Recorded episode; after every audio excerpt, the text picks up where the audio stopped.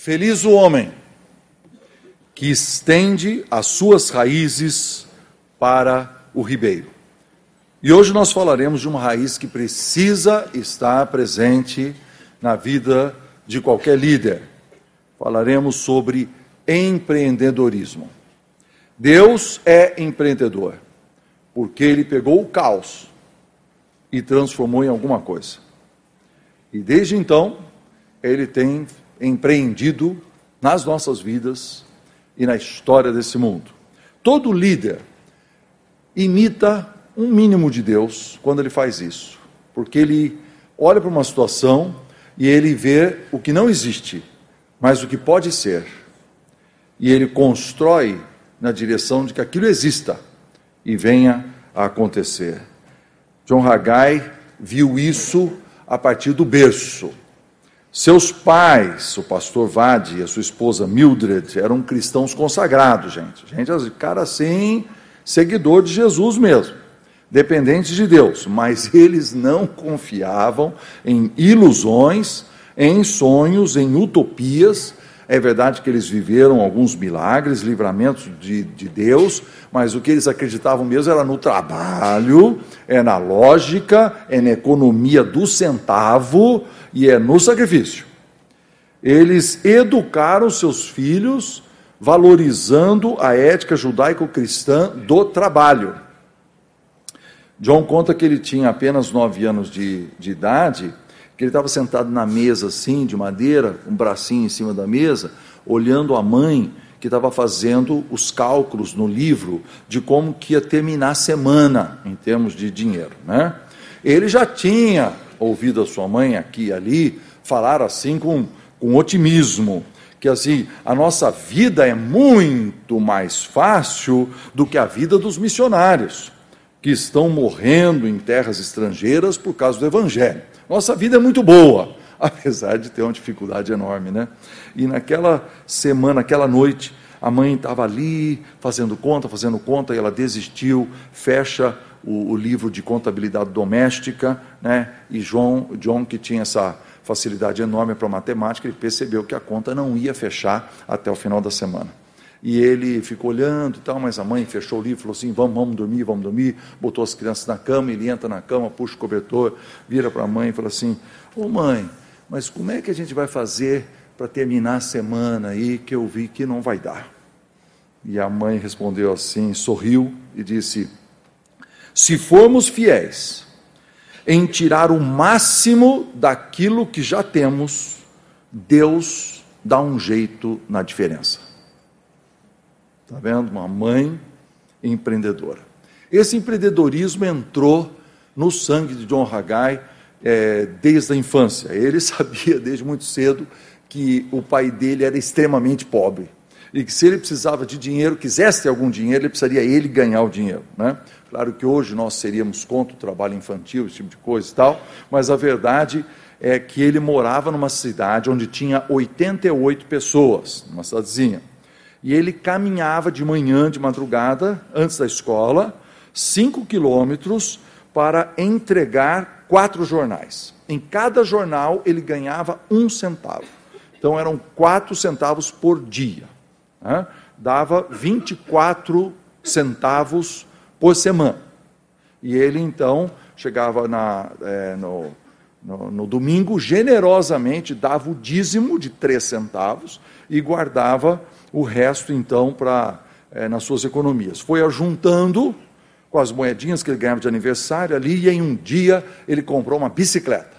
Então agora ele saía mais cedo, é, mais cedo assim, saía mais rápido de manhã, entregava os jornais, ia para a escola, terminava a escola, ele subia na bicicleta e ia para o campo e ele trabalhava na enxada, na plantação de milho, ganhando agora 25 centavos por dia, o que era uma fortuna. E com o lucro desse seu trabalho, depois de vários meses, ele foi capaz de comprar o seu primeiro terno. Ele tinha apenas é, 10 anos de idade, né? Naquela época parece que crianças de 10 anos precisariam do terno, e ele comprou o seu primeiro terno, e desde então ele comprou todas as suas roupas. Seu primeiro Seu próximo esforço empreendedor foi na área gráfica. Ele comprou uma máquina manual, ele imprimia formulários de cartões de visita, papel de carta e outros pequenos trabalhos. Né?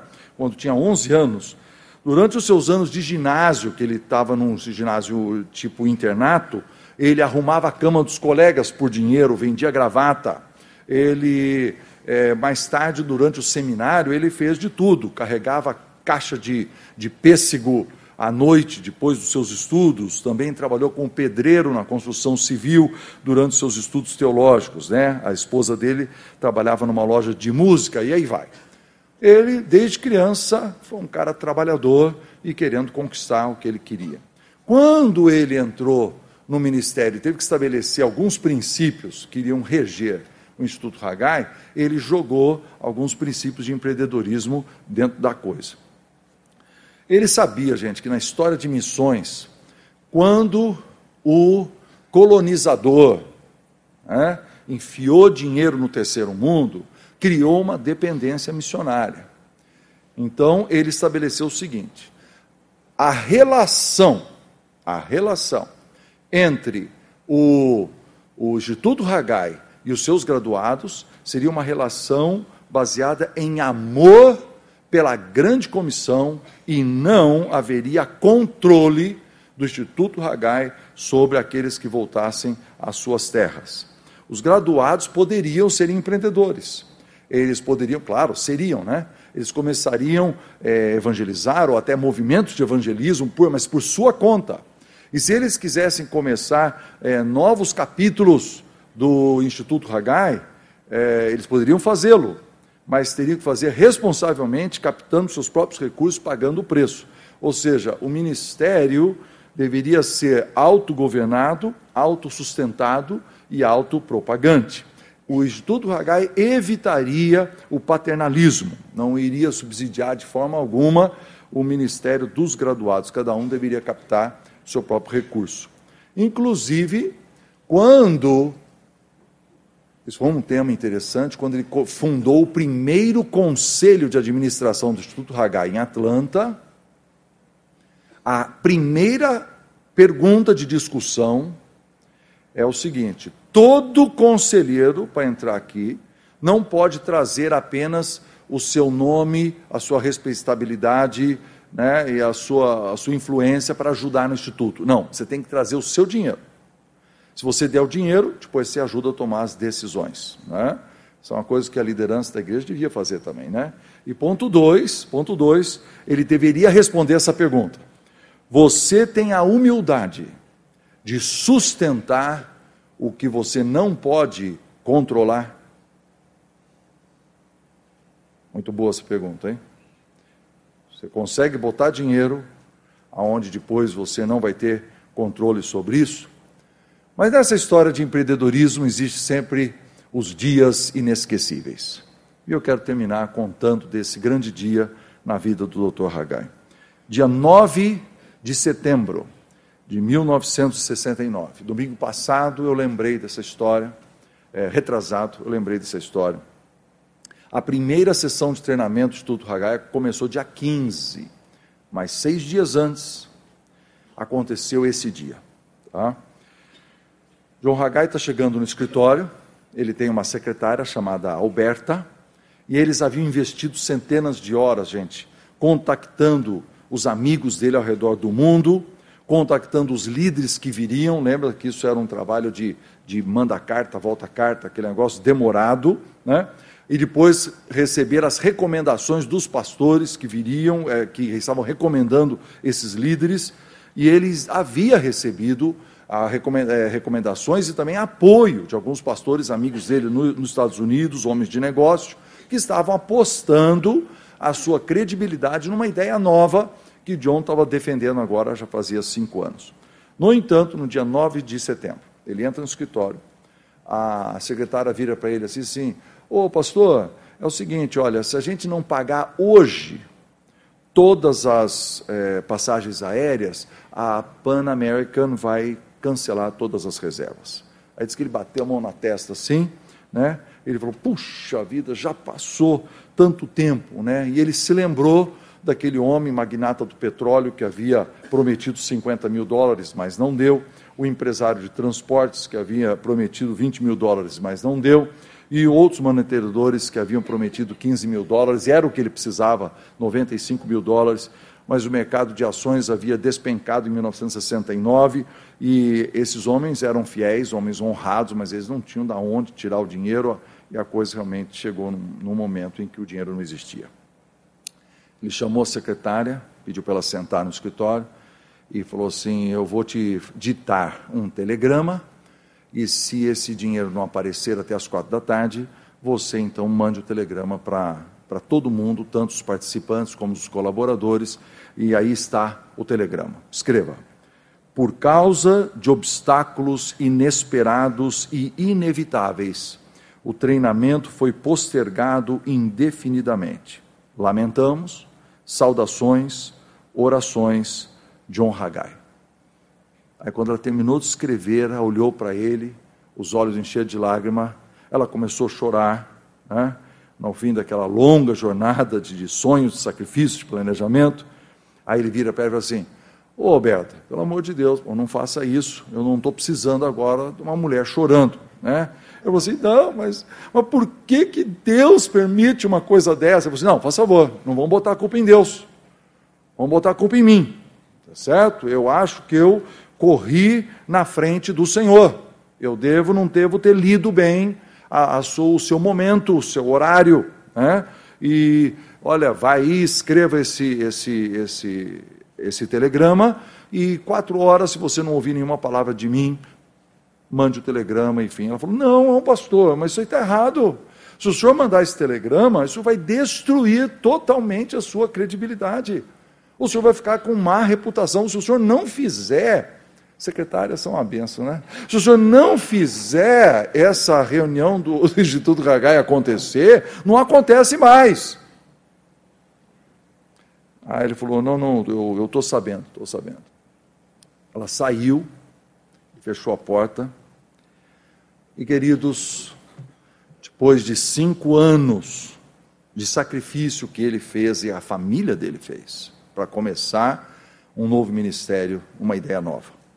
Depois de ter vendido suas coisas para sustentar o mínimo de sobrevivência, depois de ter sido rejeitado pela sua denominação, pelos seus amigos e pelos seus colegas que o apoiavam antes no ministério de cruzadas, depois de ter conseguido algum apoio para dar o primeiro passo, aquela primeira sessão de treinamento, depois de ter colocado toda a sua credibilidade ou o que restava dela, digamos assim, pra, pra, em risco por causa de uma ideia que era absolutamente nova, John Haggai chega ao final e ele encontra a derrota fatal. Só lhe resta pedir perdão a Deus pela sua arrogância. E é isso que ele diz. Que ele entrou no escritório, deitou no chão, abriu os braços como se fosse uma cruz, rosto em terra, e ele pediu perdão a Deus, chorando e clamando. Ele disse assim, na sua biografia: Eu estava em agonia. Pedi ao Senhor para me perdoar por ter sido tão cabeça dura e ter me movido numa direção que não era a sua vontade. E ele estava lá, deitado e pedindo perdão a Deus. 15 para as quatro toca o intercomunicador, ele está deitado no chão, alcança o, o telefone, aí fala, aí a, a moça Alberta fala, doutor Hagai, sim, o que, que é? Diz que ele mesmo conta que ele respondeu grosseiramente, né, e impacientemente.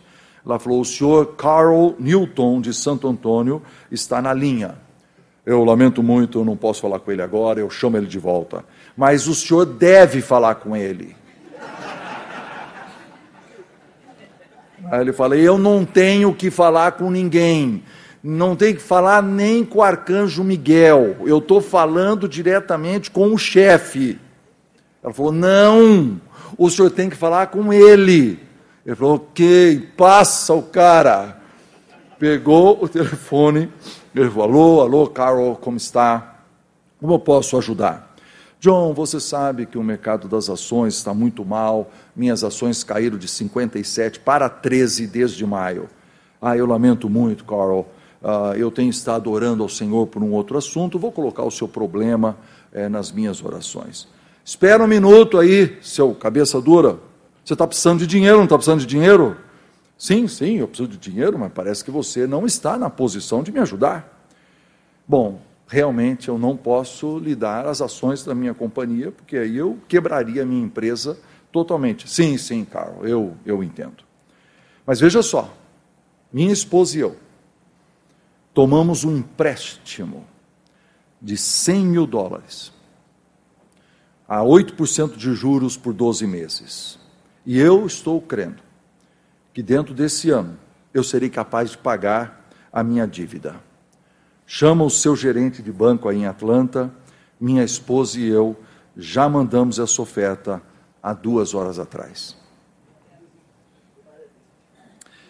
Ele desliga o telefone, se joga na cadeira, lança um olhar no vazio e ele se lembra de que ele está vivendo um milagre de Deus, da mesma forma como naquele dia da nevasca, quando ele tinha seis anos de idade e aquele homem com um cavalo e seus guizos chegaram com, chegou com um saco de batatas e lenha e comida para a sua família.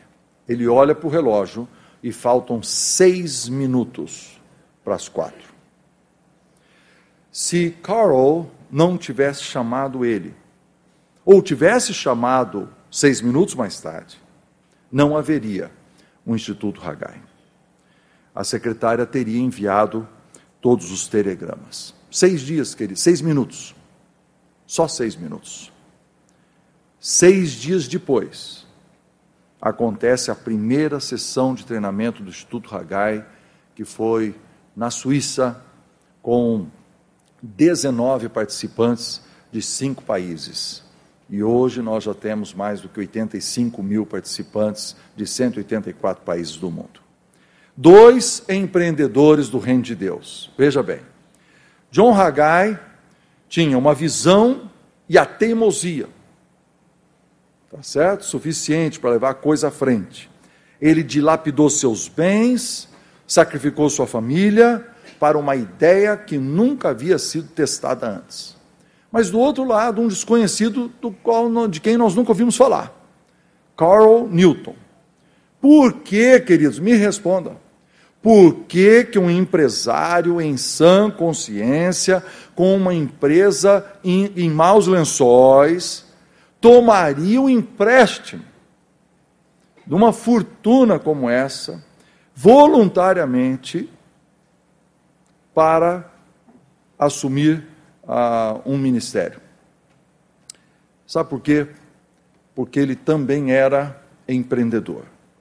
Ele creu naquilo que não existia e pagou o preço para que existisse.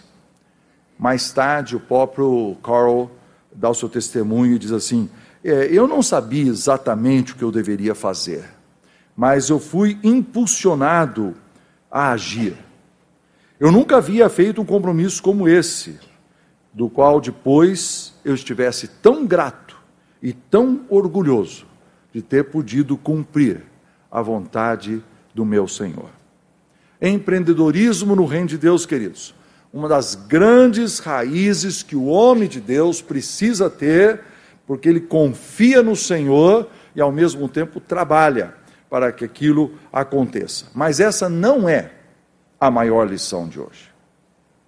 A maior lição de hoje é que o homem pode e deve traçar o seu caminho, mas é o Senhor que lhe dirige os passos que você só pode, você pode ser empreendedor, você pode sonhar, você pode fazer o projeto, deve fazer, mas certas coisas acontecem somente porque Deus quer e não porque o homem quer.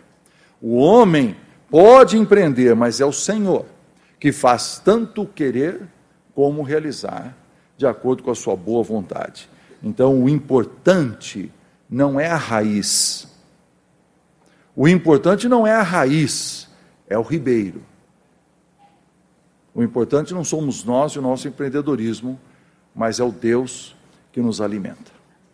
Então, ao nós compartilharmos aí, vamos lembrar por um instante da citação da mãe do Dr. Hagai, Dona Mildred, quando ela disse: Se formos fiéis em tirarmos o máximo daquilo que já temos, Deus vai dar um jeito na diferença. Então você vai virar a pessoa ao seu lado e você vai escolher o que você quer compartilhar. Se você já errou em fazer a sua parte, ou se você já viu Deus dar um jeito na diferença. Tá certo?